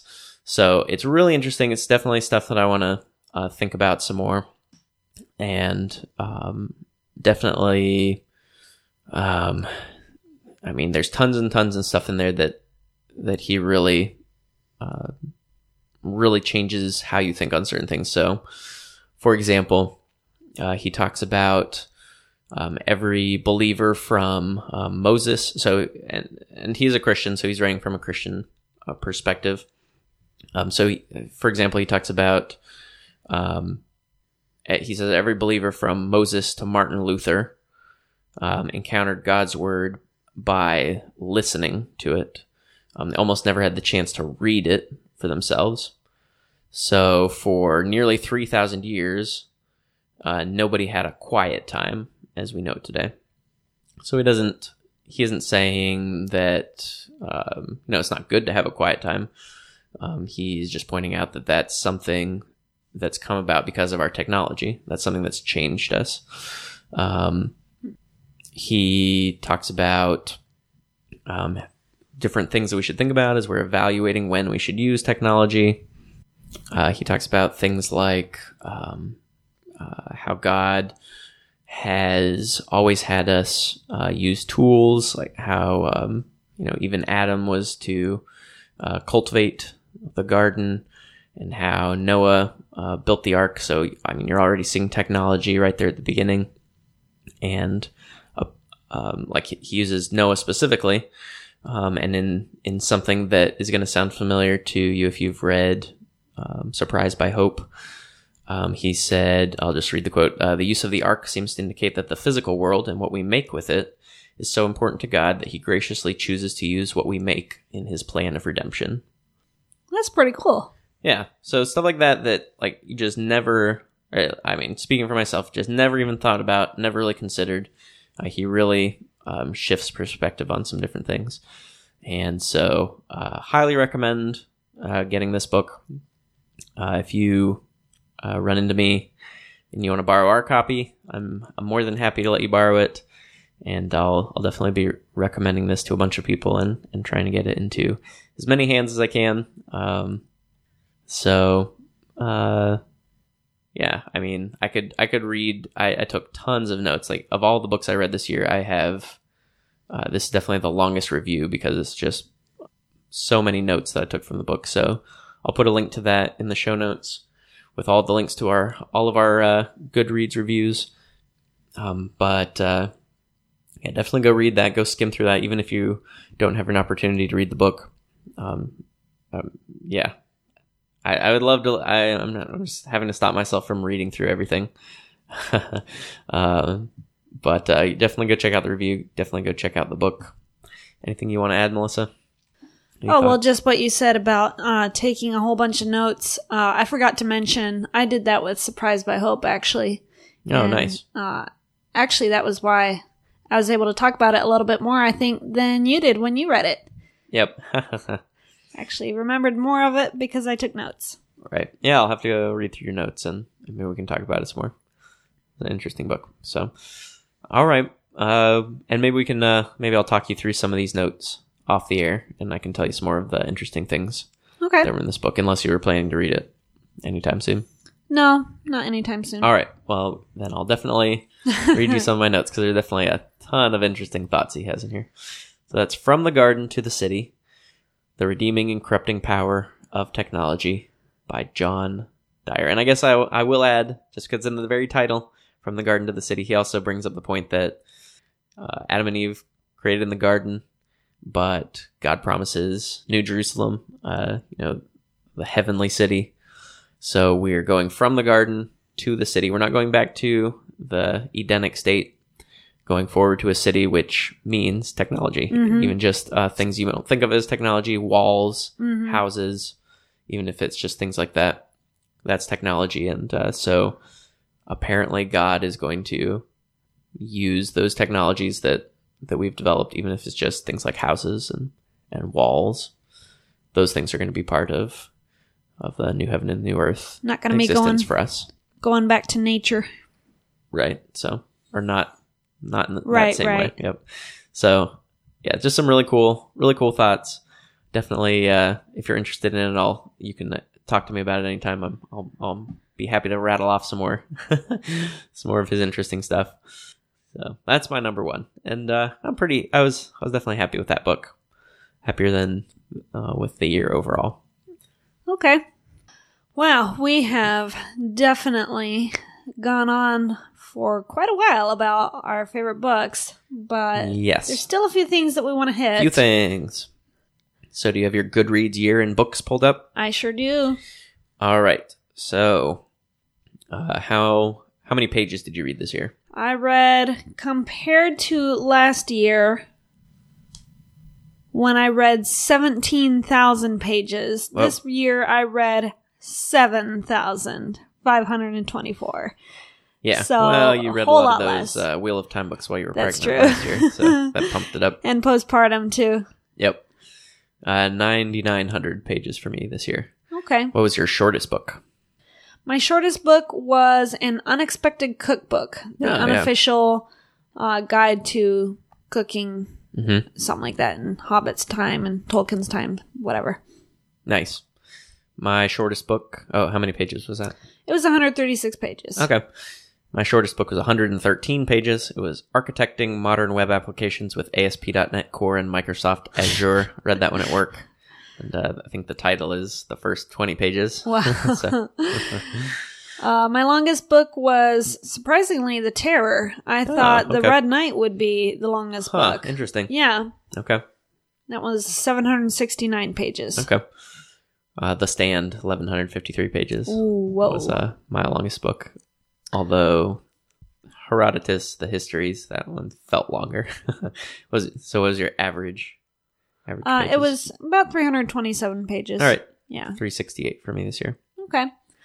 Uh, let's see. My most popular book, as Mhm. in most people have logged that they read it, on Goodreads. uh, was The Fault in Our Stars. Oh, okay. Which, as you can see, did not make my top 10, Mhm. even though it's been raved about by people. More on that later. Okay. Uh, for me, uh, over half a million people have also read The Stand. That was my most popular. My least popular was the aforementioned Architecting Modern Web Applications with ASP.NET Core and Microsoft Azure. I dare say a, uh, quite a few people have read it, but only 24 people have put on Goodreads. And that's not the kind of book you normally put on a site like Goodreads. Okay. Uh, my least popular was Donald Duck Trail of the Unicorn by Carl Barks. Nice. So I read both of the Donald Duck comic books that you got me, and uh, those are five star books, by the way. Uh, and they didn't make my top 10 list, but they are really good books. Uh, if you like comics, you need to read these. These are about Donald Duck and his nephews, and uh, sometimes you see Uncle Scrooge featured in them. A lot of times there's Gladstone, Gander, uh, sort of Donald's nemesis because he's Donald Duck does all the hard work and he's still kind of scraping by, whereas Gladstone never lifts a finger and still has the world handed to him most of the time. Uh, and it's just, they're really delightful reads. Uh, and those are five stars that didn't make the list for whatever reason. Okay. What was your highest rated on Goodreads? Oh, Night Watch. Definitely. Oh, yeah? Yeah. Oh, cool. What's that one? Uh, it's got a 4.48 average, almost Nice. four and a half. Nice. For me, highest was uh, 4.68 stars out of 5 for that web typography book. That is uh, that is really a first class book in that genre. And then uh, my average rating was 4.2. My average rating was 3.9. Interesting. Even for a down year, my rating was still 4.2. Yeah. Average was still 4.2. So Yeah, it was- very interesting. It was mostly an average year for me. Yeah. I had a couple books that really dragged down my rating, is the problem. Yeah, yeah, yeah. All right. Well, any others you want to talk about before we do feedback and Uh, well, uh, we d- I wanted up. to talk about uh, some of the stuff that we were, were looking to read this year. Oh yeah. So let's go ahead and um, do that. some of my reading goals are uh, we have a really big book uh, called The Food Lab by J. Kenji Lopez Alt. And he is a scientist. He went to college for a science degree because his parents wanted him to.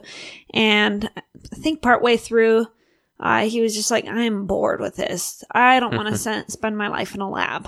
Uh, I think he finished the degree to please his parents, and then he went and started working in a fast food restaurant.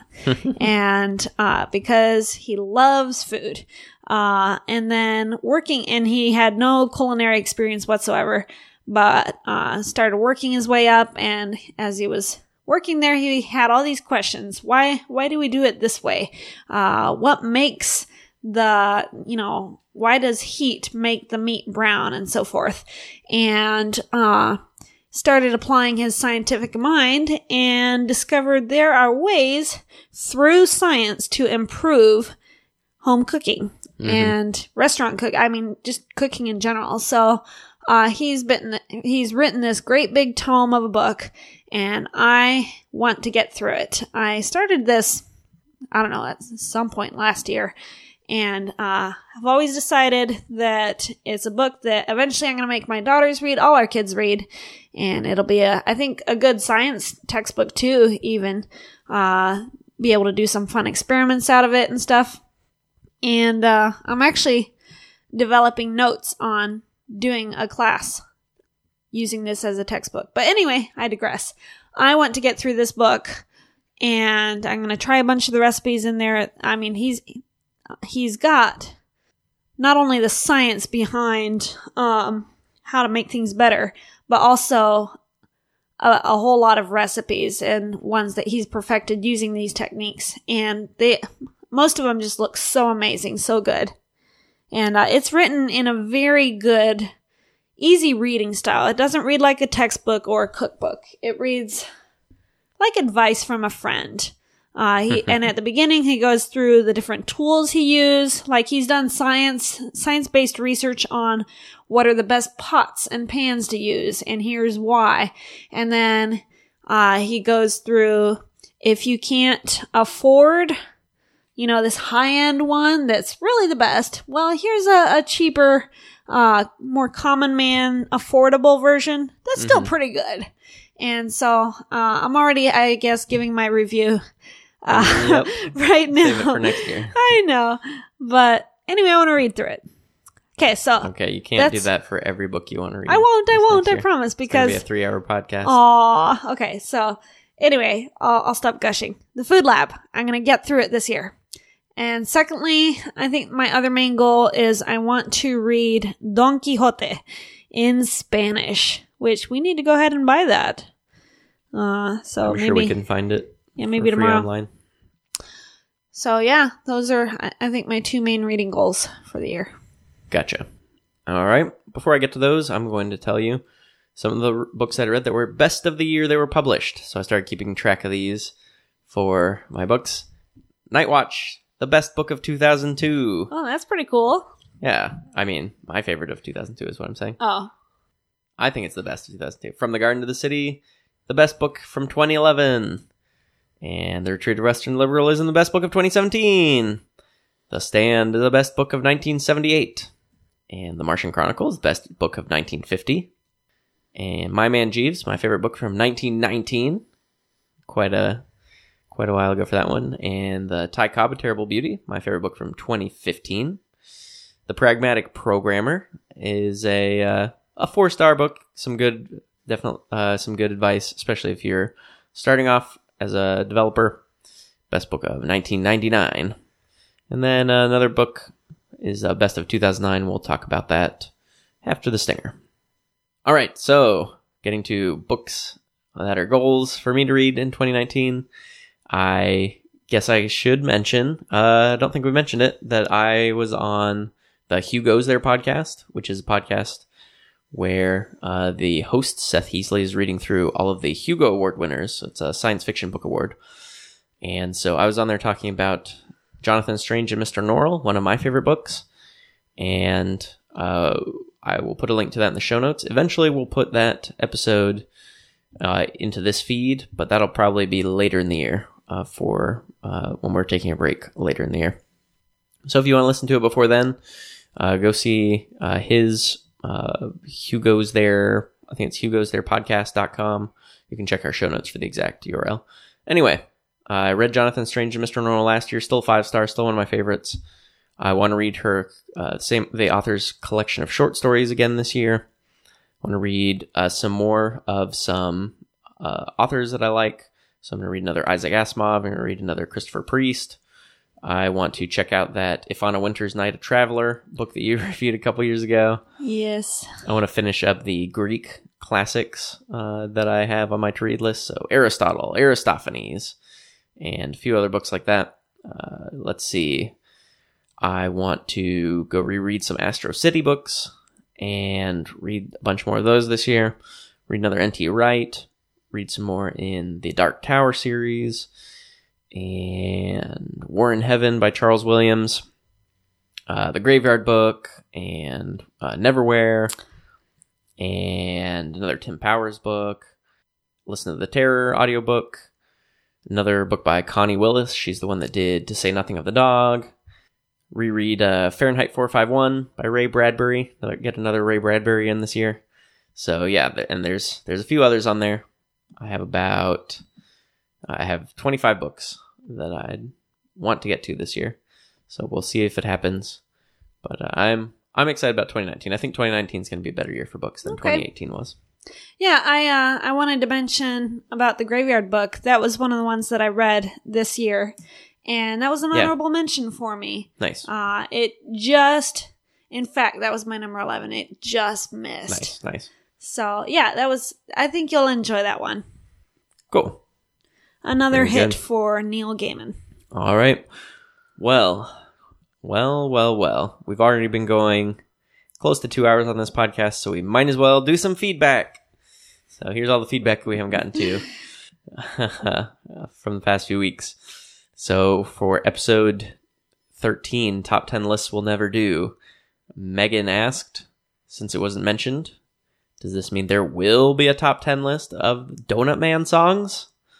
No, And to that I say that was probably my number 11. uh, episode 56, Pet Peeves. Megan says uh, she really thought uh, liked listening to it. Styrofoam doesn't bug her. Sharing songs doesn't bug her. Uh, but she did think our picks were good. Hers that her uh, pet peeves include things like saying voila instead of voila, uh, pronouncing Reese's like Reese's peanut butter cups Reese's. as Reese's yep. and uh, people using a ton of adjectives and filler words, and they yell for five minutes instead of just saying one sentence to communicate their point. For episode 97, Games to Play on the Dice Tower Cruise, our friend Joshua was uh, drooling profusely, thinking about playing board games all day on a cruise. It was pretty nice. I'm not gonna not gonna lie about it. Yeah, and he said that um, Melissa, you definitely have to play Takenoko, and he used some all caps. More to come on that in the next yeah, episode. we did get to play it, Josh, so we will talk about it. And uh, he recommends it. Really, like he and his wife really like it. Uh, episode ninety-eight, Joshua also said uh, one of his favorites is O Come O Come Emmanuel. Oh, Oh, I think we both like that well one done.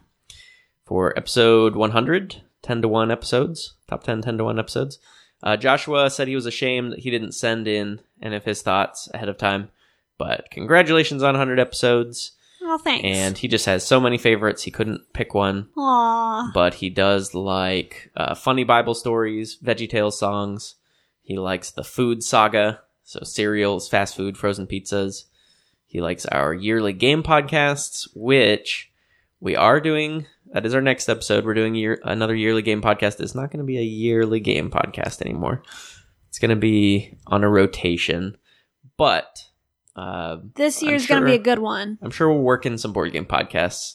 Uh, we'll still work those in. And uh, he also thought one of our funniest episodes was inherently funny words. Oh, good. And then last on our New Year's resolutions, episode 101, Joshua said uh, we're gonna. He thinks we're gonna have a busy year with all the stuff we're talking about. We're wanting to do. He doesn't usually do New Year's resolutions. He usually just tries to make the change whenever he realizes that a change needs to be made. But he did make a resolution this year, and uh, that he's a writer, but he doesn't write regularly. And so this year he wants to write something every day, even if it's just a paragraph or just a blog. Good for you, so he Josh. said uh, he's not 100%, but he, by the end of January, wants to be doing it every single day. So this is the last day of January, and hopefully, Joshua, you're there. yeah, let and, us know uh, how you're doing. Yeah, let us know. And uh, may- maybe we could check. You said, I see you said uh, a blog, so we'll have to send us your blog. We'll, uh, we'll have to check it out. Yeah. Cool. Well, that's all the feedback, but I'm sure we'll get more feedback. We could get it from you. Melissa, how are they going to give us that feedback? TTO at cozer.us. That's our email address. Yeah. TTO.cozer.us is our website. And if you go, if you add a slash 103, you'll go straight to the show notes for this particular episode. Yep. Go see uh, comments, leave comments. You can see our uh, Goodreads. Years in Review, which have some of those statistics we were talking about. You can go see links to all of our reviews for all the books that were on our list. And was there anything else we were going to put in the show notes? I don't even remember. I think I said something. With, oh, the link to the Hugo's There podcast Yeah. will also be there. Now there was something also about one of the books that you read. I thought, I, I think it No, was, think it was the link reviews. to yeah the link to all those those quotes that you had from. I think it was your favorite book from the year, Yeah, yeah, that's just the review. That's my or review. or not your not your favorite book the the technology uh, and how it affects us. Yeah, that, that was my number one. Okay. From the Garden to the City. Yeah, that's on my review. It'll be No, not that one. in the show notes. was it? Yep. Okay. Sure All right. was. This this podcast has gone on so long. It's all swimming together now. I guess so. well, with that, why don't we uh, wrap this one up? I'm Melissa Kozer. I'm Brian Kozer. You've been listening to 10 to 1.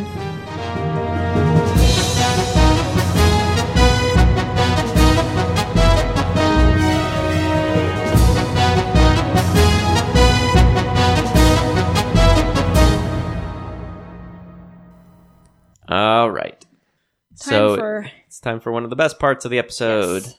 Most disappointing book and worst book of the year. So uh maybe I'll go ahead and go first with my most disappointing, and then I'll let you go with both of yours. I think my most disappointing was A Night in the Lonesome October. It's one that I looked forward to uh, for years. And uh, if you look at the cover of the book, it's all these different characters. So you've got like Sherlock Holmes and Frankenstein and Frankenstein's monster and Dracula and let's see, I think the Wolfman and I don't have it here with me anymore. I think I got rid of the book. I don't remember who else is out there, but it's all these different fun characters and they're all standing around in this looks like a library maybe and there's a butler and they're all, you know, talking.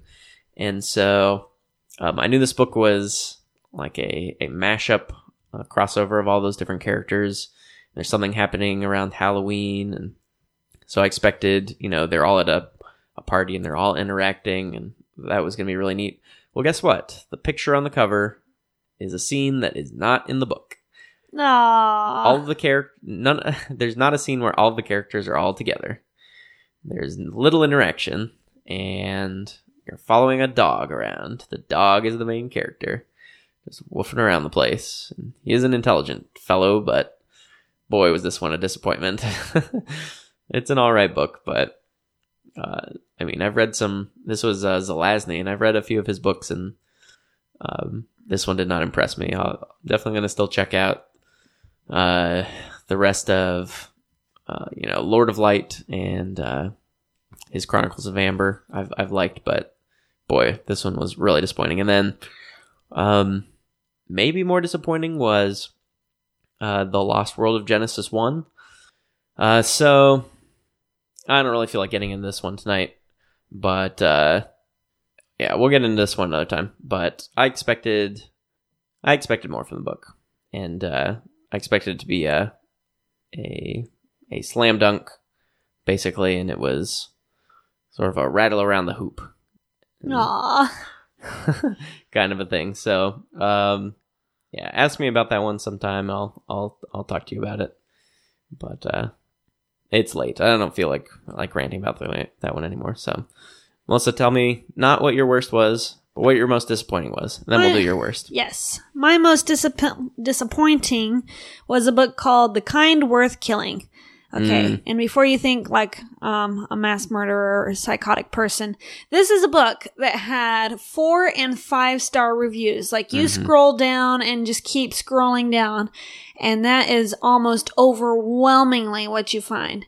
The lowest that you find is three stars. And, you know, that's just because not every book is for everybody. And so I was like, I was pretty excited. This was going to be uh, a really good book. I, th- I thought at least a four star book.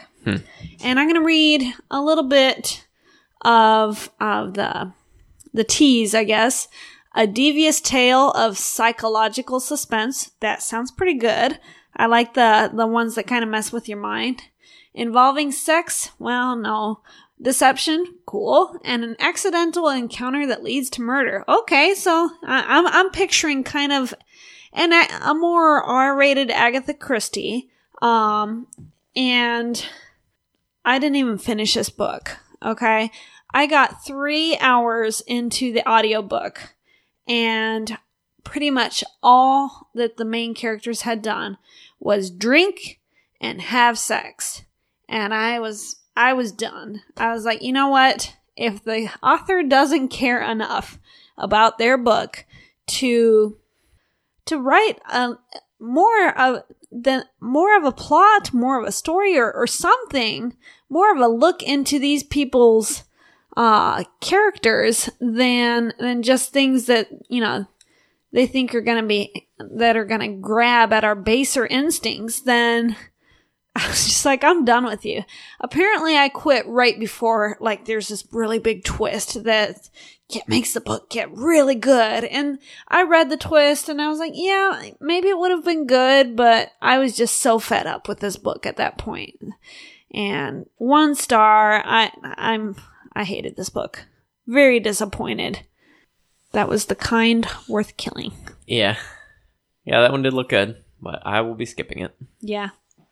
All right, how about your worst? Oh, you know my worst. so we listened to this podcast called 372 Pages We'll Never Get Back.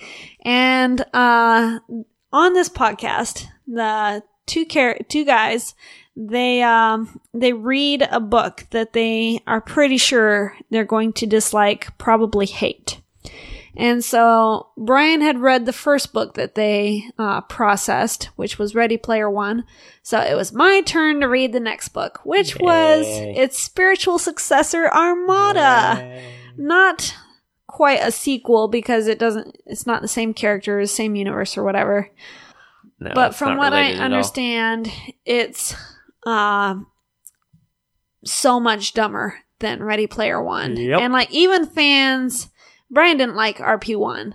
Right. Uh, and amidst all the the gushing of everybody else of how it's so wonderful and it takes you down nostalgia lane, Mhm. and even fans of RP1 say that Armada is awful.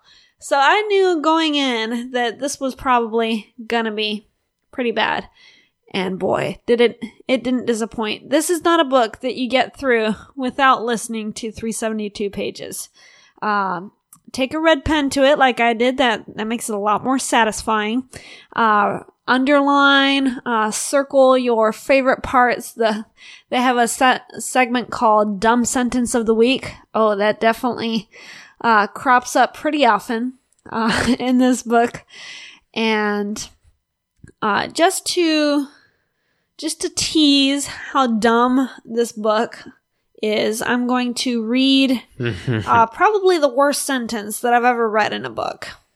Few young men. Okay, so this is the main character, and he walks into his living room and he sees his mom, and he thinks to himself, Few young men know the Oedipal torment of growing up with an insanely hot, perpetually single mom. and that was the. I would throw this book out the window Yeah. if I wasn't doing it for for homework's sake, so that I could, uh, so that we could make fun of it with with these guys.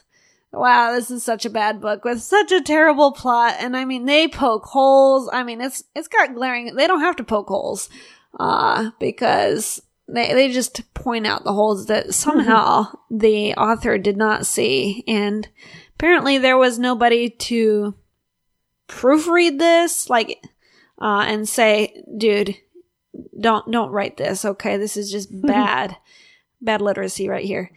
So yeah, the worst book of the year was Armada wow. Nice. Okay. Uh, by Ernest Cline, by the way. yes, I'm glad I didn't have to read that one. And uh, for me, there it was a couple books that I did not finish. Uh, although I didn't give a rating to uh, the Dragon and the George. Um, I guess I probably would have given that one a an average rating. I guess I don't know. Uh, it's a, definitely a 70s fantasy novel, just not my cup of tea anymore. I probably would have liked it in high school. Yeah, that's about what I put. Is it's pretty lame by the time you're an adult. Yeah. Uh, the other one I did rate. I gave it two stars. It's called Wool. It's got um, an interesting premise. That's a pre- uh, premise that I like. It's uh, people living in a silo because the outside world is toxic. And so you've got that uh, thing that I like where people are in a, uh, you know, it's a, a small community in a confined space. So, you know, I like that in like a, a college setting or a spaceship setting or a, a sailing ship setting. And I liked it okay here, but uh, everything else is pretty pedestrian. The characters are very thin. Um, the writing, I mean, uh, I, I said in my review, it's it's a little bit unfair that I had, you know, a, a month or two before this, I'd read Don Quixote, and now I'm reading this book, which was, uh, you know, uh, this guy published on on Amazon. Um, but I mean, the writing just is not great. Um, the plot is really predictable.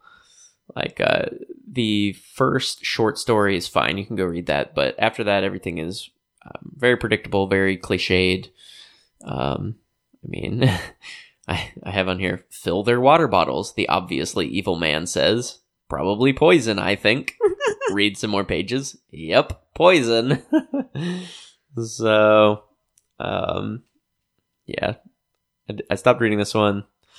Um, also the audiobook, I listened to this one on audiobook and it was not great. I'm not, I, I think pretty much all the audiobook narrators that I've heard, uh, with the exception of Wil Wheaton and now Amanda Sale, I've, I've thought were fine, if not really enjoyed, but, uh, Amanda is just uh, she was really over the top with her character voices in this one. Uh, it seemed like she was reading for children, even though it's not a children's book. So, uh, so that is Wool, the Wool Omnibus. And then I'll go ahead and also tell you, because I completely forgot last year, and it's because it's a book I didn't finish.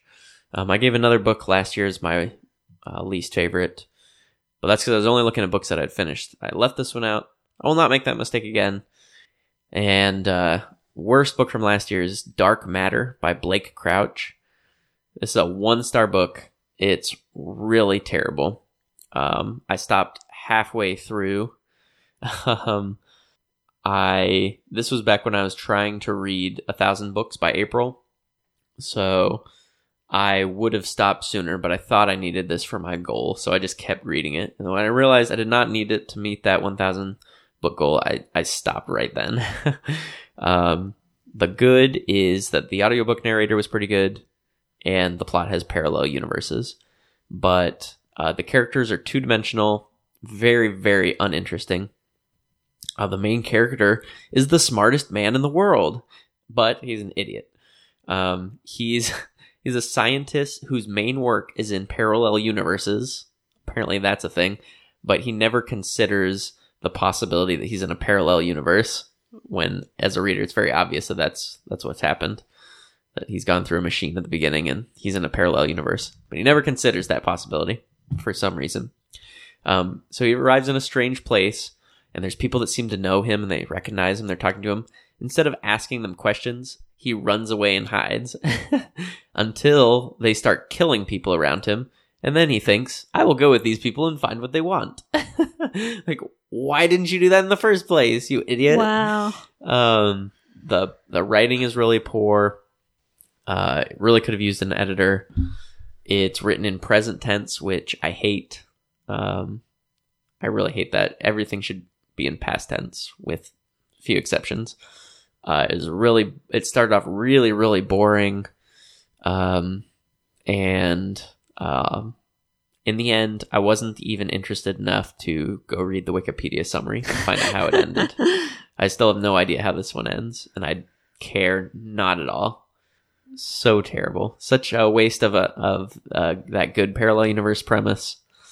You can you can do great great stories with that, but uh, this is terrible. This is one of my least favorite books. And again, this is like the kind worth killing where I mean, it's getting four and five stars on Goodreads. I don't, I don't understand because uh, it's it's the kind of thing that they could read on on 372 pages. I think. Wow. So it's it's uh, Suggest it's it. Bad. Yeah, I think I will.